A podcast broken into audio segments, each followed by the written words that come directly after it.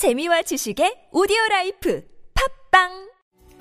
네, 위안부 지원재단 설립준비위원회가 오늘 출범을 했습니다. 위원장으로는 김태현 성신여대 명예교수가 아, 선발이 됐는데요. 자, 일 부에서 진행하려고 했던 김태현 위원장과의 인터뷰 지금부터 진행하도록 하겠습니다.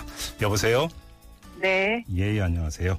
네, 안녕하세요. 음, 뭐 여러 가지 논란이 있는 와중에 지금 이제 지원재단 설립준비위원회가 출범을 했는데 어깨가 무거우신 것 같습니다, 위원장님. 네. 굉장히 막중하고 민감한 사안이라서요. 예, 예. 굉장히 그 어깨가 무겁습니다. 음, 어떻게 이걸 맞는데 혹시 뭐 고민 이런 거 안 하셨습니까, 위원장님? 아, 물론 고민 많이 했습니다. 예. 근데, 그러나 음. 어, 제가 그 삼십삼 년 동안 네. 그 여성복지하고 노인복지를 접목하면서 계속 연구하고 네. 활동해 왔거든요. 네. 그래서 이걸 피할 수가 없었고 또 한편은 지금 현재 그 위안부 할머니들의 평균 연세가 팔십구 점 사 세예요. 예예. 그래서 이거를 시급히 해결하지 안 되, 아니면은 음. 안 되는 그런 사안이라 예. 정말 고민되지만 맡았습니다. 음. 혹시 그 위, 위원장을 맡으시는데 혹시 그 대통령의 권유라든지 뭐 이런 부탁 이런 거 없었습니까?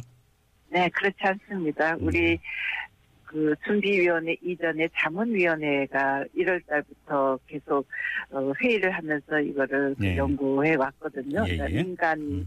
자문기구예요. 예. 많은 그 다양한 분야에서 민간인이 모여서 다섯 번째 회의를 하면서 예. 그분들에 의해서 오늘 이제 그 위원장을 맡게 됐습니다. 음, 알겠습니다. 이제 지금 오늘 출범한 건 준비위원회고요. 설립준비위원회인데. 그렇습니다. 자, 그러면 네. 이제 그 공식적으로 재단이 출범하는 시점은 혹시 정했나요? 언제쯤으로? 네, 유월 말에서 지금 칠월 중순으로 생각하고 아, 어, 예. 예, 이제 진행을 하려고 음, 합니다. 얼마 네. 얼마 안 걸리는군요. 그러면 네네. 그동안 네네 준비를 많이 해왔기 때문에요. 네네. 네, 그렇습니다. 알겠습니다. 네. 저희가 어제 네. 이 위안부 피해 네. 할머님들과 함께 해왔던 정신대 문제 대책협의회의 윤미향 대표하고 인터뷰를 했는데 아, 네.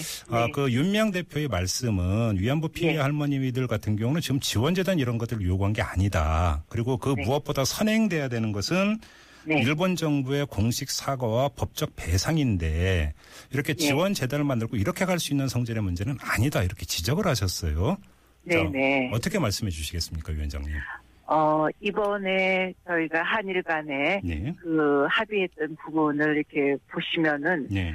어, 처음으로 그동안에 일본 정부가 우리 위안부 문제를 어, 공식적으로 사실 인정하지 않았거든요. 네. 근데 이번엔 그래도 일본이 책임이 있다라고 네. 하는 책임 인정은 분명히 했습니다. 네. 굉장히 진일보된 거죠. 그리고 그렇게 인정했기 때문에 사과하고 반성하기 위해서 네. 그리고 그 위안부 할머니들의 명예 회복과 또 존엄성을 회복하기 위해서 그 마음의 치유를 하는 데에 네. 재단을 설립하고 치유해달라 음. 이러기 때문에 네. 이거는 굉장히 진정 그러니까 좀 더 진보된 음. 과거보다 훨씬 더 진보된 그러한 사과고요. 네. 이런 재단을 설립하고자 하는 이러한 의미가 없었더라면은 네. 그렇게 어, 진보된 그런 사과가 나오지 않았을 겁니다. 저 위원장님 여기서 좀 예, 갈라야 될 것 같은데 위원장님은 지금 일본 정부가 책임을 인정을 했다 이렇게 이제 말씀하셨어요. 책임 인정했습니다. 아, 그럼 일단 네. 그렇게 네. 읽으시는 거고요. 아 그럼요. 그리고 그러면 네. 사과는요? 공식 사죄는? 공식적으로 아.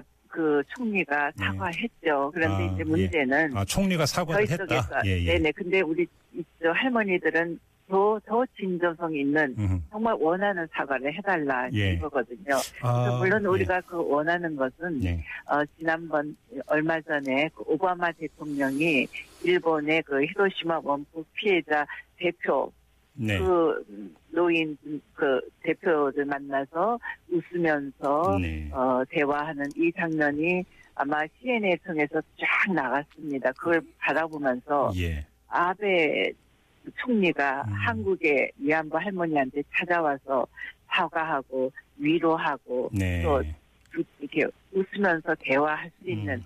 그러한 진정성 있는 사과, 감성적 사과까지 사실 저희들이 앞으로 끌어 내야 된다고 봅니다. 잠깐만, 감성적 네. 사과라고. 네네. 네. 감성. 네. 그러면 지금 그러니까 공식적인로 이제 사과하는 거 플러스해서 네. 진정 그러니까 이런 감성적 사과라는 거는 더 더 진정성을 담은 사과. 네. 근데 이제 중요한 거는 해요. 지금 이제 그 위원장님께서 네. 공식적 사과와 진정성이 담긴 감성적 사과를 이제 나눠서 말씀하셨지만. 가, 네. 네. 근데 중요한 것은 직접적인 피해를 입으신 그 위안부 피해 할머님들이 그것을 사과로 받아들이고 이게 가장 중요한 기준이 되지 않겠습니까, 위원장님? 그 이번에요. 네. 저희가 그 스물아홉 분에 네. 물론 그 정대협에서 운영하는 네. 쉼터하고 으흠. 그다음에 그 나눔의 집에서는 열 분이 계세요. 네. 그리고 정대협의 쉼터는 세 분이 계시거든요. 네네. 그 열세 분은 만나 뵙기가 사실 쉽지가 않았, 않습니다. 예. 그래서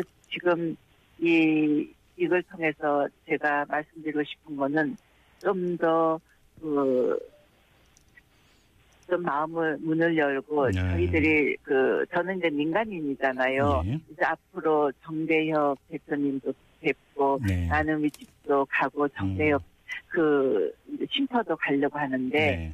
좀 마음의 문을 열고 우리 같이 좀 이야기를 해, 했으면 음. 이제 좋겠는데요. 저희가 지난번 일 차, 이 차적으로 스물아홉 분이 그 개별 가구에서 사시는 분이 계시거든요. 네네. 그분들을 쭉 한 시간 이상씩 쭉 면담을 했는데 그분들은 스물아홉 분 중에서 한 이십 분 정도가 지금 굉장히 현실적인 그런 제약 하에서 이 정도나마 좀 사과도 받고 예. 또 이런 합의를 끌어낸 것에 대해서 긍정적으로 말씀해 주셨습니다. 예. 그래서 그 정대협에 있는 그 세 분은 뵙지도, 뵙지를 못했습니다. 네. 그러나 저희가 만난 스물아홉 분 중에 스물여섯 분은 이번에 그 사과를 그래도 사과로 인정하고 네. 그리고 어 그런 현실적인 많은 제약 하에서 위원장님 합의를 네, 끌어낸 거에 대해서 바로 지금 위원장님께서 말씀하신 네네. 이 부분이 상당히 중요한 것 같은데요. 어제 그 네. 정대협의 윤미향 대표가 이제 어떤 말씀을 하셨냐면 그래서 지금 예예 어, 윤미향 어. 대표하고 저하고 사실은 함께 만나서 이야기해야지 이게 풀리는 문제죠. 예예 예, 물론 그렇겠죠. 그 대화라고 그 음. 대, 항상 말은 한쪽에서 들을 때 또 다르게 들리고 네네네. 예. 직접 만나서 저희가 근데 또 어, 예, 제가 지금 드리는 말씀을 드리는 이유는 네네. 간접 대화라는 네네. 것도 있을 수 있으니까요. 그래서 제가 윤미향 대표의 말씀을 가지고 지금 질문을 드리는 건데요. 네네. 어제 어떤 말씀을 하셨냐면 바로 이것. 그러니까 어, 위안부 피해 할머님들 같은 경우도 입장이 다를 수가 있는데 네. 정부가 어떤 그 일본 정부가 내놓기로 했다는 그 십억엔 이거를 네. 가지고 위안부 할머님들의 어떤 입장차 그 사이에서 움직일 수 있다. 물론 정확한 워딩은 아닙니다만 이런 것을 우려를 했고 사실은 경계를 했고 비판을 했거든요. 네. 이건 어떻게 받아들이세요? 아, 우려하고 비판하고 경계하는 이런 부분들 예. 저희들이 가장 지금 이제 중요한 것은요. 예.